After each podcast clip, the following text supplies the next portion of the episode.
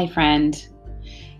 As I'm recording this, we have just turned the corner into August, and summer is beginning its annual winding down process.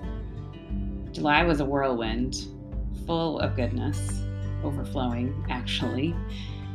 And now I'm holding August tenderly, gratefully, trusting we can find ways to drink in the slow sweetness of at least a few lazy summer days. I am jumping on here to let you know that I'm back from break, and the next episode of Me When I'm Free will go live next Thursday, August 12th. I am grateful for your understanding as I took time away from the podcast this past month to spend some quality time with my family.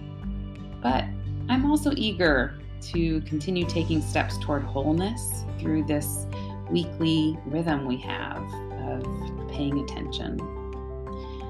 It's a gift to journey together. Let's meet back here next week.